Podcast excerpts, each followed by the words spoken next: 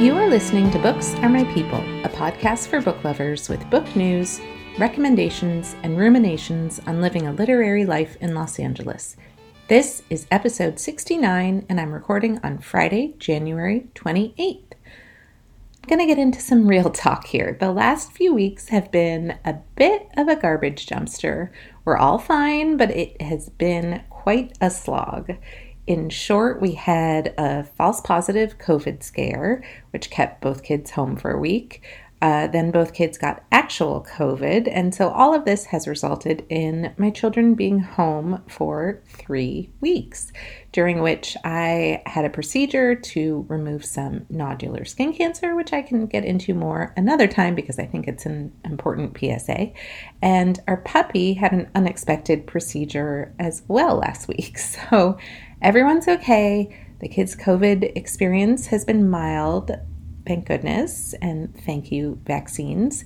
And my husband and I are on alert, but we continue to test negative. And I am testing often because I just want to know if I have it or not.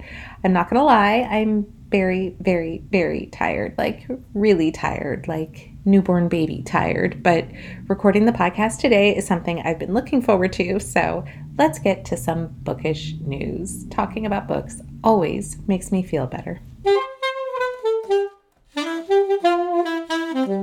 There are so many books being adapted into film and TV series, so here are just a few that I'm excited about, and sorry if any of these are repeats from before. So Pachinko will become, now I can't remember if it's going to be a film or a TV series. I think a TV series, but don't quote me on that. Fleischman Is in Trouble will be a TV series with Jesse Eisenberg and Lizzie Kaplan. Conversations with Friends by Sally Rooney will be a series on Hulu. And Percy Jackson and the Olympians will be going to Apple Plus. This is not the previous movie series that was out, but they're reinterpreting the series. And Saint X by Alexis Shakin will be on Hulu, and I really enjoyed that book, so I'm looking forward to seeing it. Children of Blood and Bone is also being adapted, and Mahershala Ali will be starring in a limited series adaptation of The Plot by Jean Hanff-Corlitz, another book I recommended on the show. And in very quick author podcast news, the writer Roxane Gay, who wrote Bad Feminist, among many other books, is back with a new podcast, and it is called The Roxane Gay Agenda. I'm having to move my LaCroix away from the microphone because it's making so much noise, all those bubbles. This podcast premiered January 25th. I've become increasingly interested in the idea of BookTok. That's where people talk about books on TikTok. I'm not even on TikTok, never seen it, but I am very intrigued. Anyone out there with some insight that they want to share with me, reach out to me at booksaremypeople@gmail.com. And there are a plethora of books that I am looking forward to reading this spring, so I will name a couple here that you can put on your to-read list. Celeste Ng has a new novel coming out, not in spring, but in fall on October 4th, and it's called Our Missing Hearts. And other books I'm looking forward to reading are Emma Straub's This Time Tomorrow, Cult Classic by Sloane Crosley, Unlikely Animals by Annie Hartnett, and Jennifer Egan's new novel, The Candy House. And I'm so excited that I have all of these books as e-galleys sitting on my Kindle just waiting for me to read them. So I'm trying my best not to skip ahead to these books, but I'm letting them dangle in front of me like a carrot in front of a horse's mouth. If you are a Jeopardy fan, we're big Jeopardy fans in this house, Amy Schneider's historic 40-game winning streak has come to an end, and it was a librarian who ousted her, which I thought was exciting. Roan Talsma, the librarian, works at Chicago Ridge Public Library. And speaking of librarians, we have a former children's librarian as our guest today. But before we get to our guest, a word from today's sponsor. If you have a business, you need a website. What's the best way to get a website up and running? Choose a website hosting company that makes it simple, like Pair Networks. Pair has over 20 years of experience. managing the entire digital ecosystem for thousands of online businesses all around the world. Pair makes it easy for you with do-it-yourself website building tools and features, including sample drag-and-drop page design. And they have guaranteed U.S.-based support technicians ready to help you whenever you need it, 24 hours a day, 365 days a year. Right now, when you sign up with Pair Networks, you'll receive 1 free month of web hosting. See for yourself how easy it is to build your website for free. Visit pair.com/free to get your first month of website hosting for free by using the code QUICKSTART. That's pair.com/free, promo code QUICKSTART to get started today. I am thrilled to welcome Valerie Jauregui to our show. She is a former children's librarian and current program director at the J3 Foundation, and I've known her personally for a very long time. So welcome, Valerie. Thank you so much. I'm so excited to be here. I love your podcast. Oh, thank you. Well, tell us about the J3 Foundation, where you currently work. Yes, thank you. I'm a program director in a literacy nonprofit that provides after-school reading support to students of color who are about 1 or 2 years below grade level. So our mission is to equip 4th and 5th grade students with the skills, habits, the confidence, and the books that they need for like a lifetime of reading success. And currently we're in about 17 schools in the LA area. And what's so fantastic is that we believe that learning to read is a birthright and a pathway to academic success, personal success, and any student can achieve this. So we bring together the highly qualified teachers from the school sites themselves, along with evidence-based personalized lessons in a curriculum that has measurable outcomes. And we also give traveling mobile libraries of culturally relevant books. So it's a fantastic organization, and I'm really thrilled to be there. That sounds absolutely amazing. How can people get involved in helping your organization? Wow, there's so many ways. We have a really active board who come with all sorts of skill sets. You know, everywhere from fundraising to marketing, contacting us with, you know, the reading community in the area. So we are on all the socials at J3 Foundation LA, and also j3foundationla.org. And you can look us up and, you know, help us out. Even following and supporting on social media, spreading the word is fantastic. Great. And I first met you when my now 16-year-old son was a kindergartner in elementary school, because Valerie was the school librarian and we got to work alongside one another. I was the parent volunteer representative. So for 9 years, I had the absolute joy of an experience working with Valerie in the library. So tell us about your experience working as a children's librarian. It's magic. It's my favorite thing ever. And I'm so grateful and thankful that I got a chance to work with your boys. I started off as a classroom teacher. And during that teaching experience, I found that the one area where I was able to meet basically all the needs of all the students in this one aspect was in reading, in terms of their, you know, personal progress and growth. Most importantly, their level of development as a reader. So I knew I wanted to focus on this all the way. And that's when I got my master's in library science. And from there, I've been a teaching librarian in schools up and down the California coast. And what's just been so great is it's about people and books and learning about personal reading habits, including the way that we read, the devices and the formats, all that. And what it's really shown me is this ability to develop critical thinking skills, you know, comes from thinking about what you're reading. And right now I do get to include this librarian role at J3 along with my program coordination. So my main focus currently as a children's librarian is promoting authors and illustrators of color, you know, the publishing companies that really support and focus this, supporting local independent bookstores, and then the joy of spreading the word on matching that just right book with each child to help them get into those critical thinking skills. I love it.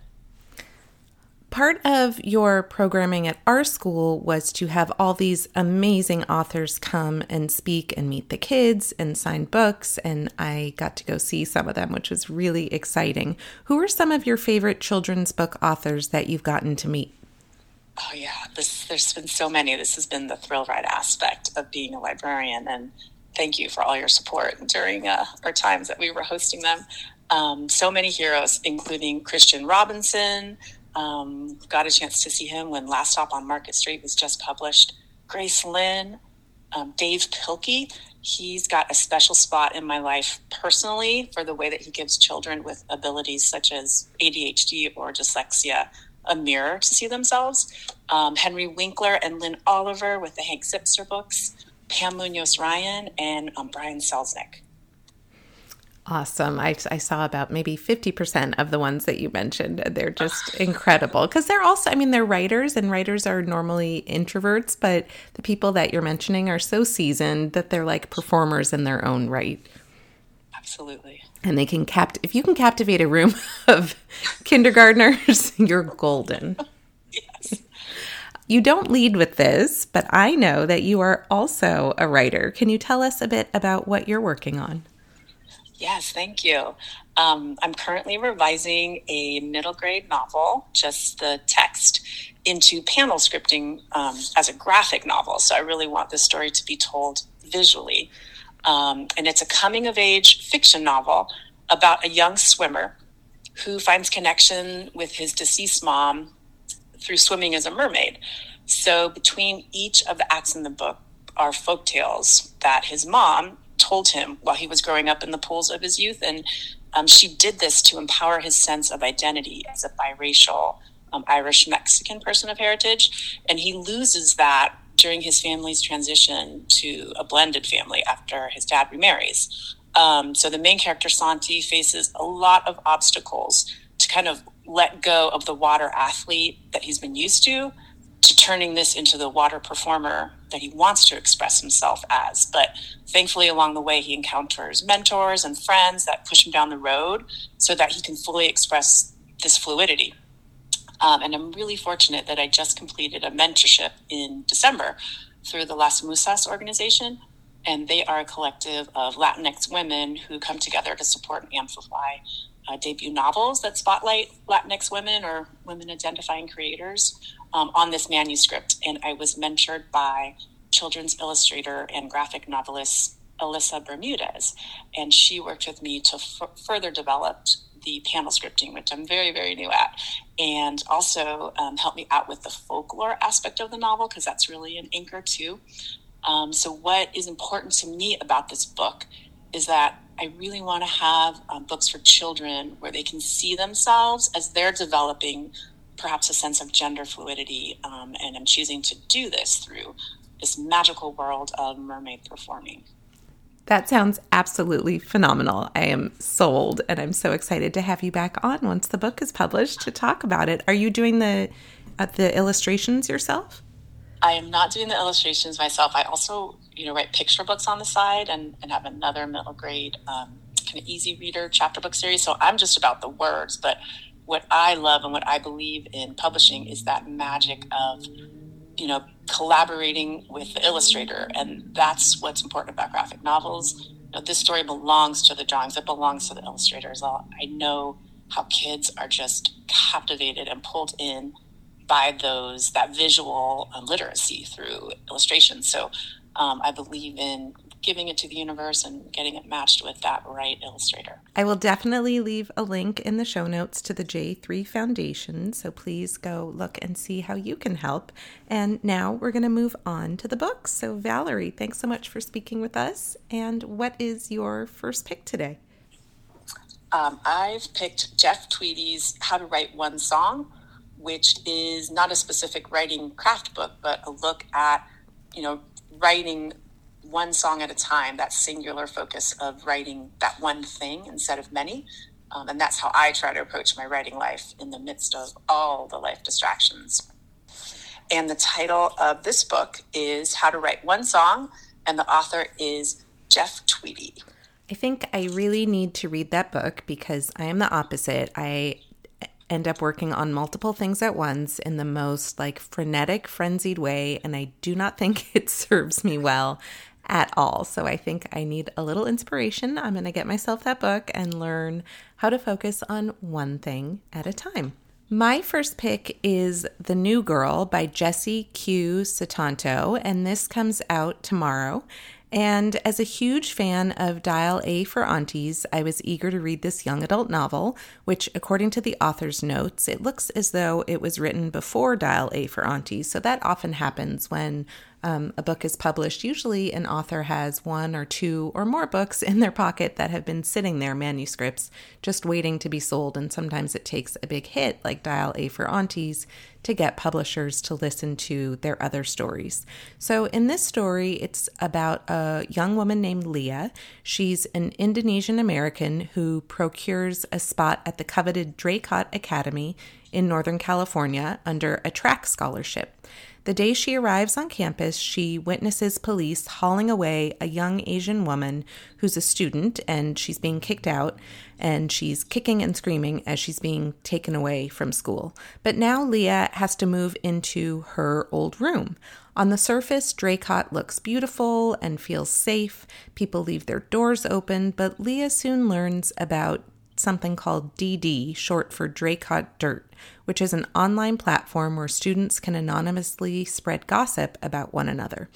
Before she's had a chance to settle in, someone definitely wants Leah gone, and she's been dragged into the school's dark underbelly, rife with morally corrupt adults, drug dealers, and liars.